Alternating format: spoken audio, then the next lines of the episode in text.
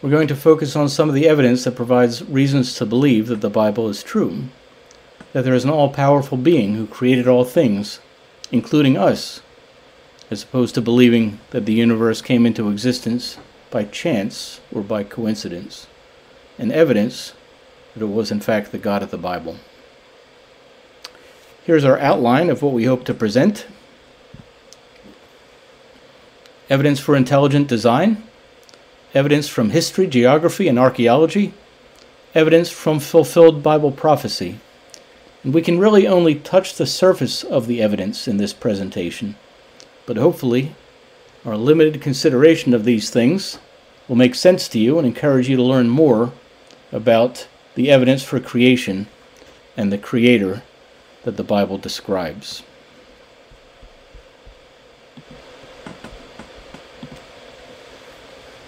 There is evidence that we see around us, from the vast array of stars in the heavens right down to the smallest insect. The world itself provides evidence of the hand of a powerful and intelligent Creator. To King David, looking up at the stars in the night sky 3,000 years ago, was evidence that the one who created them was very powerful, and yet caring toward those that believe in him. When I look at your heavens, the work of your fingers, the moon and the stars which you have set in place, what is man that you are mindful of him, and the Son of Man that you care for him? Again, in the words of David, the heavens declare the glory of God, and the sky above proclaims his handiwork. The Bible asserts that observing the world itself provides evidence for the existence of a Creator. When we consider the complexity of the vast universe, we may agree that it could not have come into existence out of nothing purely by chance.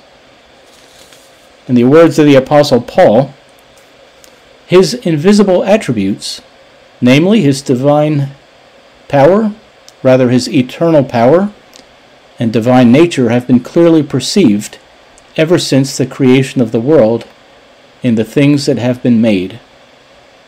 So the Bible claims that there is evidence for belief in a creator based on observing the things that have been created. It also claims that God's power and divine nature are not just hinted at, but have been clearly perceived from the earliest of times in seeing the things that have been made. So much so that those who observe what is made and yet choose not to believe are left without excuse. This concept is also seen in the words of Job. But ask the beasts, and they will teach you, and the birds of the heavens, and they will tell you, or the bushes of the earth, and they will teach you, and the fish of the sea will declare to you. Who among all these does not know that the hand of the Lord has done this? Of course, the fact that the Bible claims that God created everything is not necessarily evidence that he did. The evidence comes when we recognize that based on what has been made, it could not have happened any other way. We will quote from a book called Wonders of Creation The Works of the Divine Designer by David Burgess. The book calls attention to the many aspects of the universe that attest to the wisdom and intelligence of the one that created it. Everything about the earth affirms the wisdom and purpose of its creator. The earth teems with life of every kind, and an immense variety of organisms is found in every type of habitat, from the deepest ocean trenches to the tops of the mountains. The perfect balance and harmony of the earth's climates and seasons, the wonders of plant and animal life, the vast seas and sea life, are all indications of intelligence rather than random occurrence. The closer we look at the works of creation, the more complexity we find, and the more complexity we find, the stronger the evidence is that it is the work of an infinitely intelligent designer. We could cite a huge number of examples, but we choose one example from the human body, the ear. Of all the senses of the human body, none is more important or remarkable than our hearing. The ear, which is the organ of both hearing and balance, has an intricacy and perfection of design which has caused it to be described as a miracle of natural engineering. Like the other sense organs, the ear works so automatically without requiring any conscious direction from ourselves that it is only when something begins to go wrong or function less well that we begin to appreciate its marvels. The human ear can apparently distinguish a third of a million different tones. When working properly, it can register a crash of thunder or the rustle of leaves, the roar of a crowd or the sigh of a loved one. Yet the entire delicate mechanism of the inner ear would fit inside a pea. The ear comprises three main sections. The outer ear, comprising folds of cartilage and skin, leads to the ear canal. It's the receiver that collects sounds and transmits them to the middle ear via the eardrum to vibrate at different speeds. The middle ear is a small cavity between the eardrum and the inner ear, and it contains a chain of three tiny linked movable bones, the ossicles, which have names describing their shapes the hammer, the anvil, and the stirrup. The base of the stirrup fills the oval window which leads to the inner ear. The ossicles are vibrated by the drum and transmit the sound energy from the outside air to the fluid in the inner ear. Although the middle ear is cut off from the outside by the eardrum, it is not airtight. In order to equalize the pressure on both sides of the drum, it is provided with a ventilation passage known as the eustachian tube, which runs into the back of the nose and opens when we yawn or swallow. The inner ear is an extremely intricate set of structures deep in the bones of the skull. The front part, known as the cochlea, coiled like a small shell within the temporal bone, contains large numbers of microscopic hairs which vibrate within the cochlear fluid and stimulate nerve cells according to the frequency of the sound vibrations.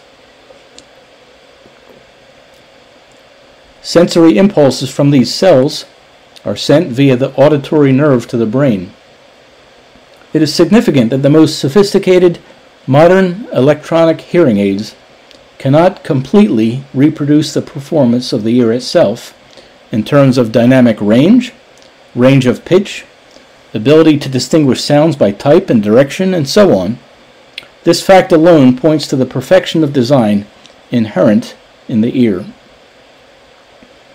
As amazing as the complexity of the ear's structure is, it forms only part of the story of hearing, because it is in the brain that the interpretation of the vast range of sounds takes place. From the cochlea, the vibrations collected by the nerve fibers pass along the auditory nerve to structures known as the medulla and the thalamus at the base of the brain, and from there to a special area of the cortex known as the superior temporal gyrus involved in the perception and interpretation of sound. In ways that are still largely unknown, we then are able to distinguish and interpret the many sounds which surround us every day. The complex structure of the ear and its connections in the brain function as an integrated system to provide both hearing and balance. Scripture is emphatic that this intricate design is the handiwork of God. The hearing ear and the seeing eye, the Lord has made them both. What is remarkable is the number of essential elements in the chain of structures in the ear that convert sound vibrations into meaningful sounds. If any one of these structures were not present or was not perfectly formed, then the system would not function. This implies that the evolution of the complete system in small steps is really impossible. Only a system designed as a complete system could perform the function of hearing, which is so vital to humans and animals alike. In the Bible, the ability of the Lord Jesus to instantly give hearing to the deaf, for example in Mark 7 verses 32 to 37, is testimony to the Creator's power given to His Son. And the words of the prophets provide assurance that that same power will be used for good in the future kingdom on earth that the Bible promises.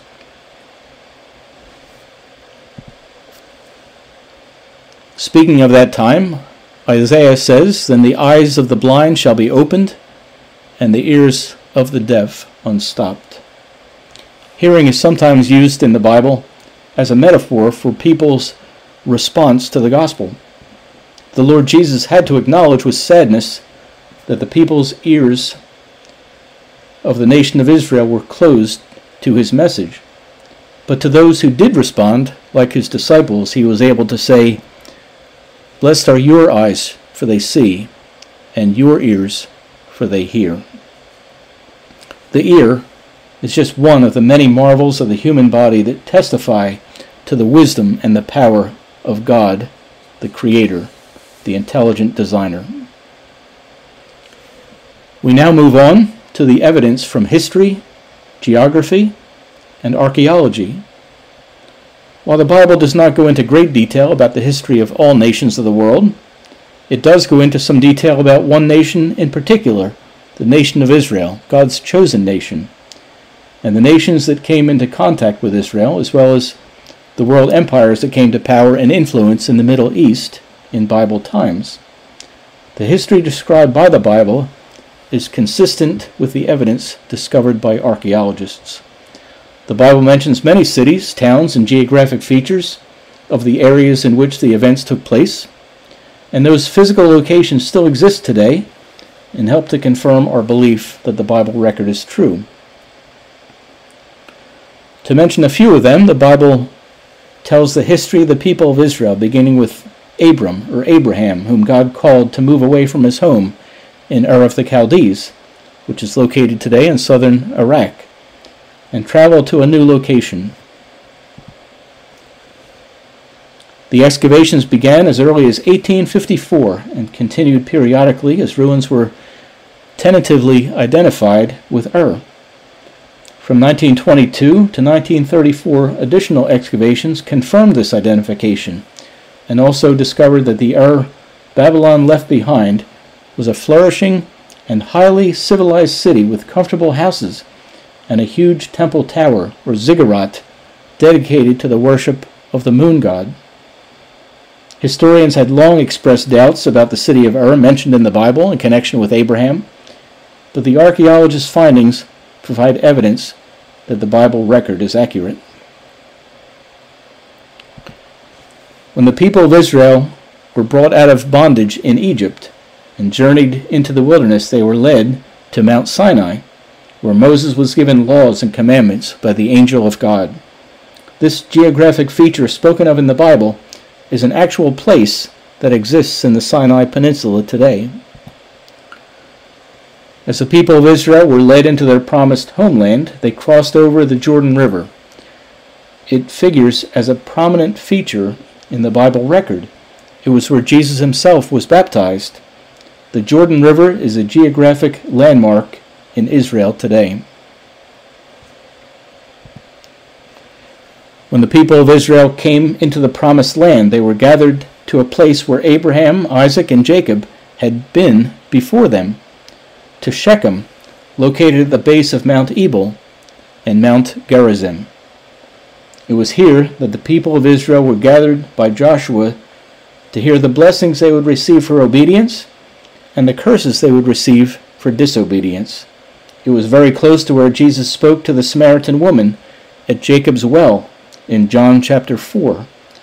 The Palestinian city of Nablus is situated between the mountains today, and the remains of Shechem are still there. The Dead Sea was called the Salt Sea in the Bible, but it's still there, and it's still very salty. The Temple Mount is the place where Abraham offered his son Isaac in Genesis 22. It's the place where David reigned as king. It's the place where Solomon built the temple in Jerusalem, which was later sacked and destroyed as the people of Israel were taken away into captivity. It's the place where Jesus came to teach the gospel to the people of Israel and to the religious leaders, but was rejected. History and archaeology agree with the Bible record, and today the Temple Mount still exists and is at the center of religious and political tension. The Sea of Galilee is the place where Jesus taught and healed many people, where he walked on water and stilled the storm. It's one of the geographic landmarks connecting the events recorded in the Bible to actual locations existing today. Capernaum is the location where Jesus stayed during his time in Galilee. It's located on the northern shore of the Sea of Galilee. It was where Peter lived and where Jesus performed many miracles, one of which was that he healed us a Roman centurion servant in Luke chapter 7. This centurion had built the people of Capernaum a synagogue, as we're told in Luke chapter 7, verse 5. The ruins from the foundation of this synagogue still exist today. Above it are the ruins of a third century synagogue that was built right on top. Ephesus is located today in western Turkey and is where the Apostle Paul preached the gospel and where an assembly of believers was established. The city was famed for the nearby temple of Artemis, one of the seven wonders of the ancient world. The ruins of Ephesus are still there today, a popular tourist location. Corinth is another ancient city located in Greece where the gospel message was taught by Paul and where a first century church was formed. Ancient Corinth was one of the largest and most important cities of Greece, and its ruins are visible today. In Acts chapter 27, the Apostle Paul was on his journey to Rome by ship, and when Fair Havens, on the south side of Crete, proved to be unsafe for the winter, the Alexandrian grain ship that Paul was aboard set out for Phoenix, which would have provided a safe shelter. Initially, they sailed under a gentle wind from the south, but when it turned into a powerful northeast wind, the ship was blown off course and never reached Phoenix, but the harbor is still there today. On that same journey to Rome, when after sailing from Malta, Paul reached Italy in Acts chapter 28, and he came ashore at a place called Puteoli, where he was met by the Christian believers from that area. It's located near Naples on the western coast of Italy, about 110 miles south of Rome. The Roman colony of Puteoli was established in 194 BC, and it became the largest transit port for grain ships from Alexandria and other ships from the whole Roman Empire. The modern city there is Pozzuoli. Patmos is a small Greek island in the Aegean Sea, the location where the Apostle John received the revelation of the Lord Jesus Christ. It is a real place, and many Christians make pilgrimages to the island to see the cave of the Apocalypse where John is said to have received his revelation, although the Bible says nothing of, about this cave. The island of Patmos, however, does exist. And these are just a few of the geographic locations mentioned in the Bible, which still exist today, and they help to confirm from history and geography that the Bible record is true. The ruins of hundreds of ancient locations in Israel have been excavated and prove that the locations described by the Bible really did exist. One somewhat recent example is a ruin called Khirbet el Maqatir. Based on the archaeological evidence found, based on the location of the site, the topography of the site, and the surrounding area, and the age of the ruins, the site is thought to be the city of Ai, defeated by Joshua, and the army of Israel is recorded in Joshua chapter 8. The biblical account provides a very detailed description of how Joshua and his army were instructed by God to attack the city, and the location, the topography, and the age of the site fits the biblical description very closely. Khirbet el Maqatir is located approximately nine miles north of Jerusalem, just east of Bethel.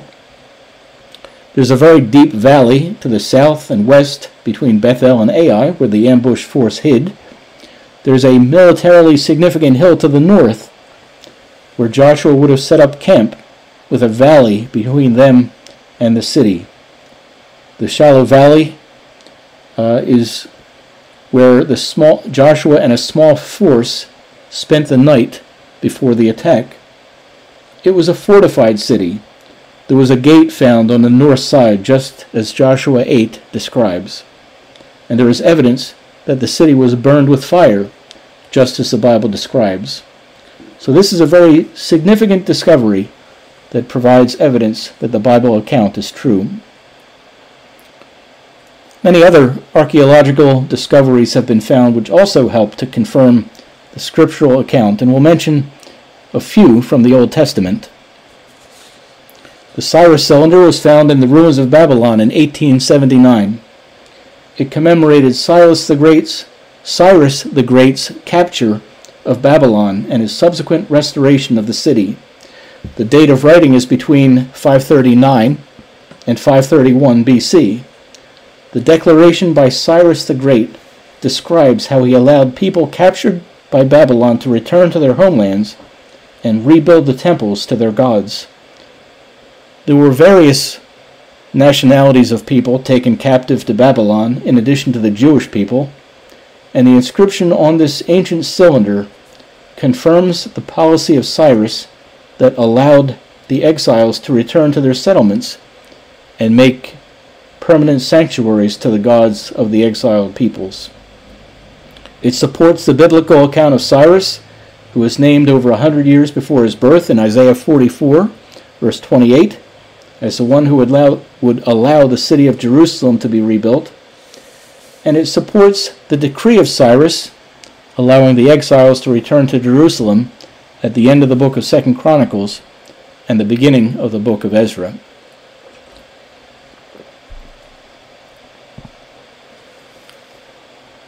also known as the Mesha inscription. The Moabite stone is a monument discovered in Jordan in 1868, recording the acts of Mesha, the king of Moab, dating to about 840 BC, and describing the same events recorded in 2 Kings chapter 3, where Mesha, the king of Moab, rebelled against the king of Israel after the death of Ahab. The inscription confirms the biblical accounts and also some of the details, such as Mesha being a sheep breeder. It also contains a, the name of Yahweh, the God of the people of Israel, and also the name of Chemosh, the idol of the Moabites. So the Moabite stone is an important discovery that helps corroborate the Bible account. There are a series of Babylonian chronicles, inscriptions on display in the British Museum. There is one called the Jerusalem Chronicle, recording events from 605 to 597 BC, that record Nebuchadnezzar's campaign against Jerusalem in 597 BC.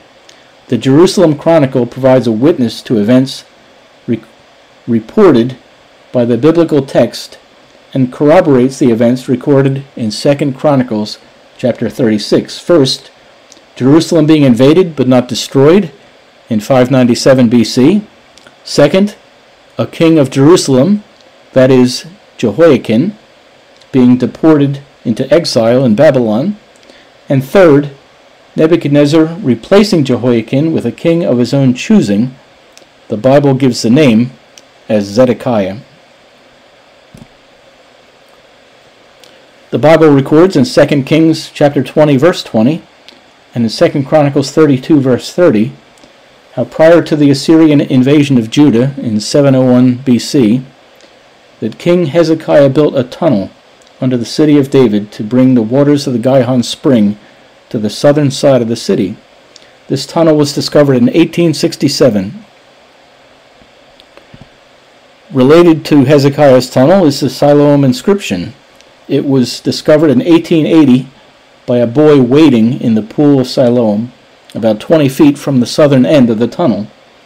The inscription describes how the boring of the tunnel was completed. While the workmen were digging through rock, two teams working from opposite ends, while there were still three cubits to be dug through, they heard voices calling from each side, as there was a crevice in the rock.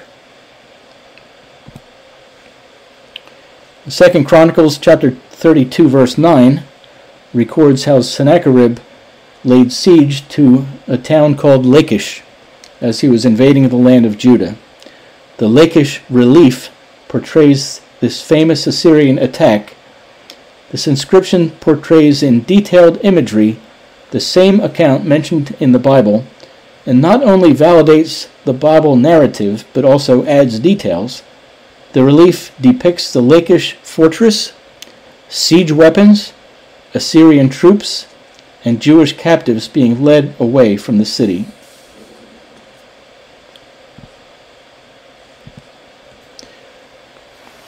The Ketef Hinnom scroll was found in 1979 in an excavation.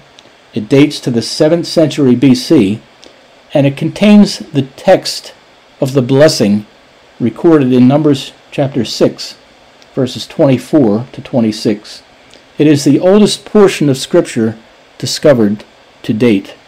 It's older than the Dead Sea Scrolls, and it validates the fact that the Bible record is true.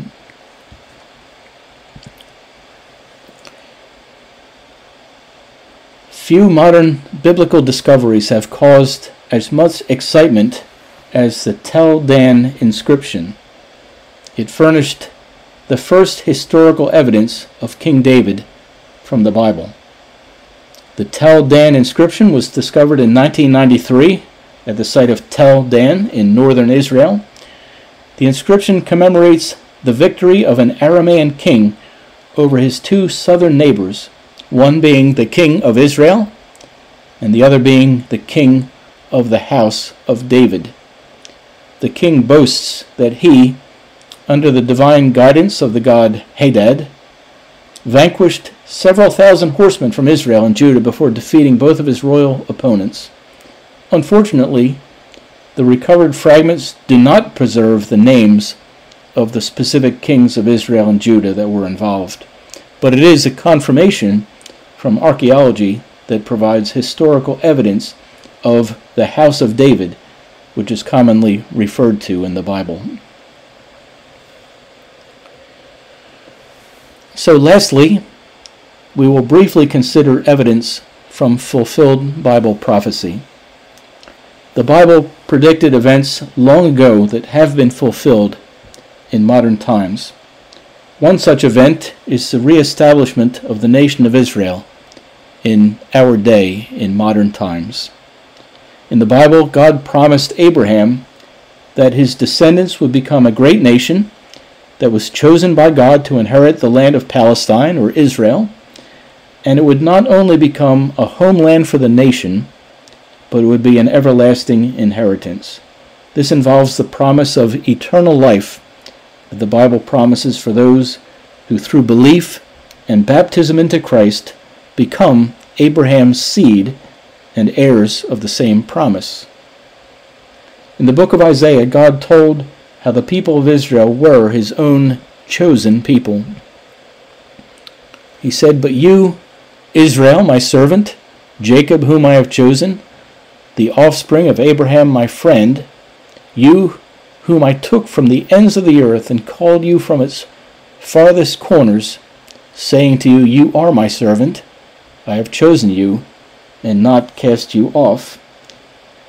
The biblical prophets foretold that Israel would be taken into captivity and scattered because of their disobedience, but that in the end, God would not reject them, He would regather them into their own land again. When the Lord Jesus Christ was rejected by His own people of Israel, He died on the cross as a sacrifice for our sins. He was resurrected he was given immortality. He ascended to the right hand of his Father in heaven. And about 40 years later, in 70 AD, the Romans destroyed the city of Jerusalem, and the people of Israel were scattered all over the world. And for about 1900 years, the Jewish people were dispersed among other nations. They were persecuted and hated and were without a homeland. But God had promised to regather his chosen people and involve them in the ultimate fulfillment of God's purpose with the earth. Ezekiel chapter, 20, chapter 37 contains a vision that Ezekiel was shown, a vision of a valley of dry bones. The valley was full of bones, which represented the nation of Israel. The nation was as good as dead. But as Ezekiel watched, the bones came together, and sinews appeared and held the bones together. And then the bones were covered with flesh, and then the flesh was covered with skin. And he said to me, Son of man, these bones are the whole house of Israel. Thus says the Lord God, Behold, I will open your graves and raise you from your graves, O my people, and I will bring you into the land of Israel. And the Jewish people have miraculously returned to their national homeland, just as the Bible said they would. They have been reformed as a nation but the vision goes on to say that there is more. That God one day will breathe into them the breath of life, and God will revive them spiritually. When the Lord Jesus Christ returns, the nation of Israel will finally recognize him as their long awaited Messiah. Behold, the days are coming, declares the Lord, when I will fulfill the promise I made to the house of Israel and the house of Judah. In those days and at that time I will cause a righteous branch to spring up for David, and he shall execute justice and righteousness in the land. And this is referring to Jesus Christ, called the righteous branch, who would come from the line of King David.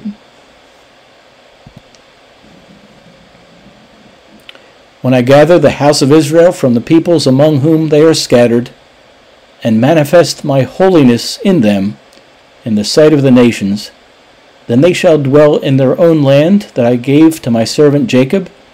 They shall dwell securely when I execute judgments upon all their neighbors who have treated them with contempt.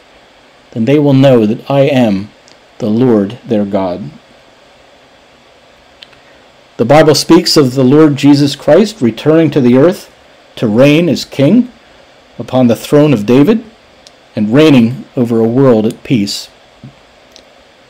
Peace on earth, goodwill toward men, not just a holiday sentiment, but the future hope of believers.